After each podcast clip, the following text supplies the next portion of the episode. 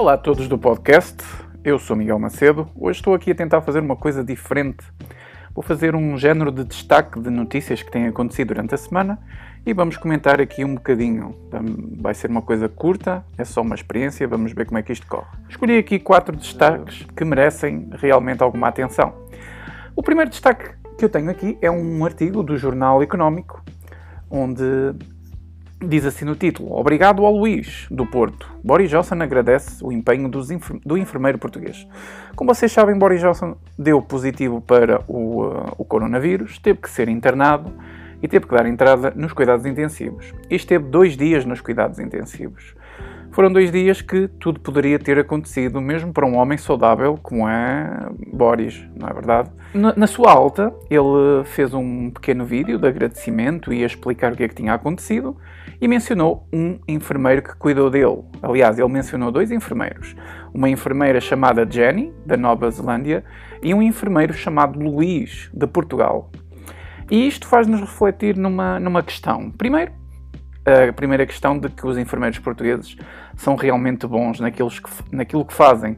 Eh, e a segunda questão, que não têm esse reconhecimento no seu país natal, mas têm esse reconhecimento lá fora. E eu não falo só deste reconhecimento do primeiro-ministro britânico ter feito um vídeo a agradecer a prestação destes enfermeiros. Eu falo do reconhecimento monetário também da parte do Estado e um, um apelo maior das pessoas ao, aos técnicos de saúde. Porque, ok, nós estamos nesta fase do vírus, toda a gente está muito solidário com, com os nossos uh, soldados da saúde, só que isso acontece quando a coisa aperta, como se costuma dizer.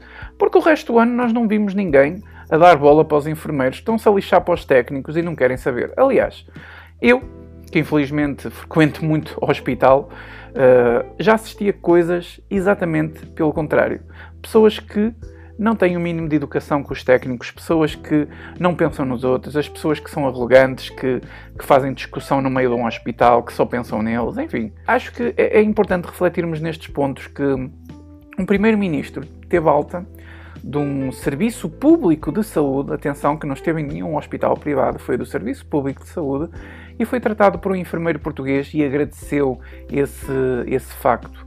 Uh, não é a primeira vez que os enfermeiros portugueses têm este reconhecimento lá fora e aposto que não será a última vez. Portanto, também fica aqui o nosso reconhecimento a todos os enfermeiros, a todo o pessoal técnico dos hospitais. E aqui, já agora, um especial obrigado e um, um forte abraço e beijinhos ao Serviço de Cardiologia do Hospital de São João e também da Universidade, dos hospitais da Universidade de Coimbra. O meu muito obrigado por tudo que também fizeram por mim. E eu não sou primeiro-ministro, eu não sou ninguém, sou uma pessoa simplesmente normal. Muito bem, o segundo ponto que eu tenho está relacionado exatamente com uh, este agradecimento que Boris fez na internet ao enfermeiro português, ao enfermeiro Luís. Porquê? Porque o nosso caríssimo Presidente da República, o Sr. Marcelo Rebelo Sousa, o Sr. Selfies, o Sr. Selfies foi espetáculo, porque poucas horas depois de Boris Johnson ter realmente o nosso presidente, Marcelo Rebelo Sousa, ligou a agradecer ao enfermeiro Luís. É verdade, não conhecia o Luís de lado nenhum e de repente, ups, deixa-me agradecer, fez muito bem. Muitas pessoas dizem, ah, que atitude bonita, fez um reconhecimento em nome do país, blá blá blá blá blá blá. Não, o que Marcelo Rebelo Sousa fez é aquilo que ele é realmente bom a fazer. Populismo. Populismo. Esta atitude deve, deve ter saído de algum manual especial escrito por alguns presidentes chamado manual como ganhar as eleições presidenciais. Porque é isto que Marcelo Rebelo Sousa anda a fazer. Todos os seus discursos são medidos à unha para medir o, o nível de populismo, ou de popularidade, aliás, de popularidade que aquelas palavras podem dar uh, perante a sociedade. E mais uma vez, Marcelo Rebelo Sousa não perdeu uma oportunidade de tentar brilhar. É, é destes presidentes que nós não precisamos no nosso país, sinceramente. Nós precisamos de presidentes que cuidem dos nossos enfermeiros. Temos todos os profissionais de saúde em Portugal uh, a esforçarem-se, a darem o seu melhor, a arriscarem a sua vida afastados das suas famílias por causa desta situação, não só enfermeiros, mas técnicos e médicos. Eu não vi nenhum agradecimento especial feito pelo presidente Marcelo Rebelo Sousa. Portanto, Não é com estas falinhas mansas que o Sr. Marcelo Rebelo Sousa convence, uh, pelo menos, as pessoas que estão mais lúcidas. Claro que aqueles que idolatram a sua, a sua pessoa nunca irão compreender que Marcelo Rebelo Sousa é apenas um oportunista que caiu no sistema e na graça das pessoas porque esteve quase uma década a fazer a sua campanha eleitoral presidencial na TVI, a fazer comentários com a jornalista, que agora não me lembro o nome, mas acho que toda a gente sabe quem eu estou a falar, não é verdade? E aqui no terceiro destaque eu quero trazer o Bloco de Esquerda à baila. É verdade, porquê? Porque o Bloco de Esquerda é aquele partido que é o partido mais populista do nosso país, só que o populismo do Bloco de Esquerda não conta. Não conta para a comunicação social, não conta para os comentadores políticos, não conta para nada. O populismo do Bloco de Esquerda é como invisível. Só que é exatamente isto que acontece com as medidas que o Bloco de Esquerda propõe, eh, eu arriscaria a dizer 95% das vezes. Os restantes 5% são medidas ideológicas que o Bloco de Esquerda tem, unicamente. Mas uh, saiu aqui um artigo no Observador, e não foi só no Observador, saiu por toda a comunicação social, o seguinte: Bloco de Esquerda quer apoio urgente de 15 milhões de euros para a comunicação social. Aqui no subtítulo diz o seguinte: Deputado Jorge Costa defende um plano de urgência para acudir à comunicação social, que diz correr o risco de ser silenciada numa consequência indireta da pandemia.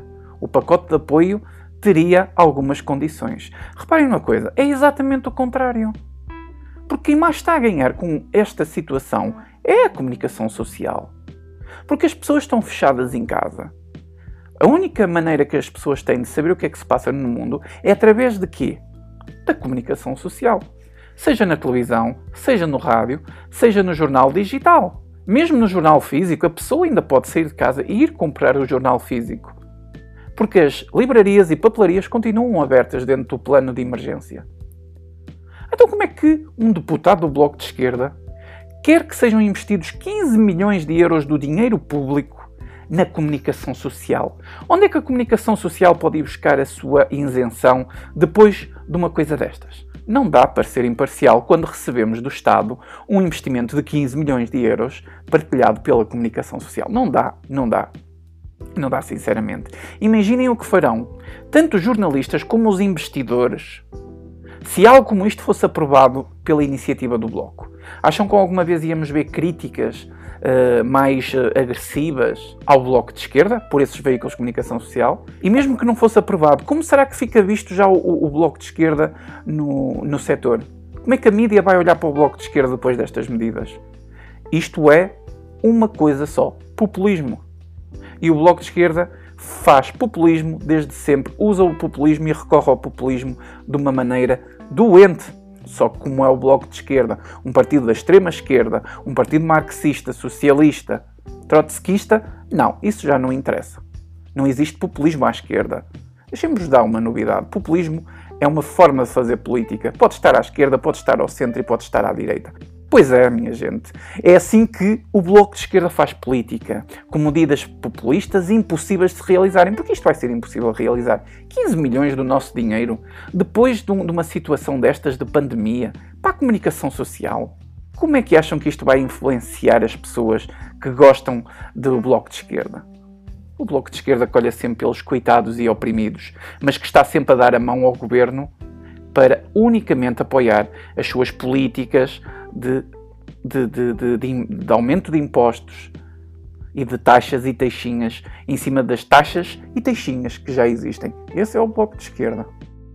E aqui na última mensagem, uh, embora já tenha passado realmente o dia de Páscoa, eu queria partilhar com todos os cristãos, principalmente com os católicos, uma mensagem que eu coloquei no meu, nas minhas redes sociais, tanto no meu YouTube como Facebook, e queria partilhar aqui com vocês todos. É algo importante que eu acho que muitos católicos esquecem que a Igreja nos ensina assim. A ressurreição de Jesus possibilitou dar vida ao seu corpo humano e, ao mesmo tempo, estar já glorificado na dimensão da divindade. Pela ressurreição, Jesus já não estava mais subordinado às leis da natureza. Não havia mais a lei da gravidade ou outra qualquer. Ele podia entrar e sair de qualquer lugar sem precisar de passar por uma porta, por exemplo. Ele não estava mais subordinado ao tempo e ao espaço. Passado, presente e futuro não existe para Deus, e Jesus assumiu esta mesma condição. A sua face se glorificou, o seu corpo humano foi revestido de divindade e de imortalidade. É de uma beleza incomparável às palavras humanas. Por isso que Madalena e os outros discípulos não podiam mais reconhecer Jesus. Jesus não se tornou um fantasma. Jesus não voltou apenas ao seu corpo normal. Mas ele levou o corpo humano ao estado de divindade e imortalidade nunca antes imaginado. Não foi uma ressurreição como aquelas que ele próprio havia feito, várias vezes testemunhado na nossa Bíblia. Ele de facto voltou à vida. Madalena e as outras mulheres puderam abraçar os seus pés. Os apóstolos viram as suas chagas no seu corpo ressuscitado e Tomé tocou na ferida aberta no coração de Jesus. Jesus tornou o corpo humano praticamente da glória da eternidade. É isto que ele fará com todos aqueles que ressuscitarem. Por isso cremos que todas as almas que povoarem o céu terão os mesmos corpos ressuscitados como o de Jesus. Assim como nós rezamos no Credo, creio na ressurreição da carne. Desejo-vos a todos uma Santa Páscoa. Eu fico por aqui com esta pequena experiência no nosso podcast. Espero ter alguns, alguns comentários, algum feedback, nem que seja por e-mail. O nosso e-mail é muito simples: miguelmacedo.canal.gmail.com ou podem usar o canal para deixar a vossa opinião. Um abraço a todos, até à próxima.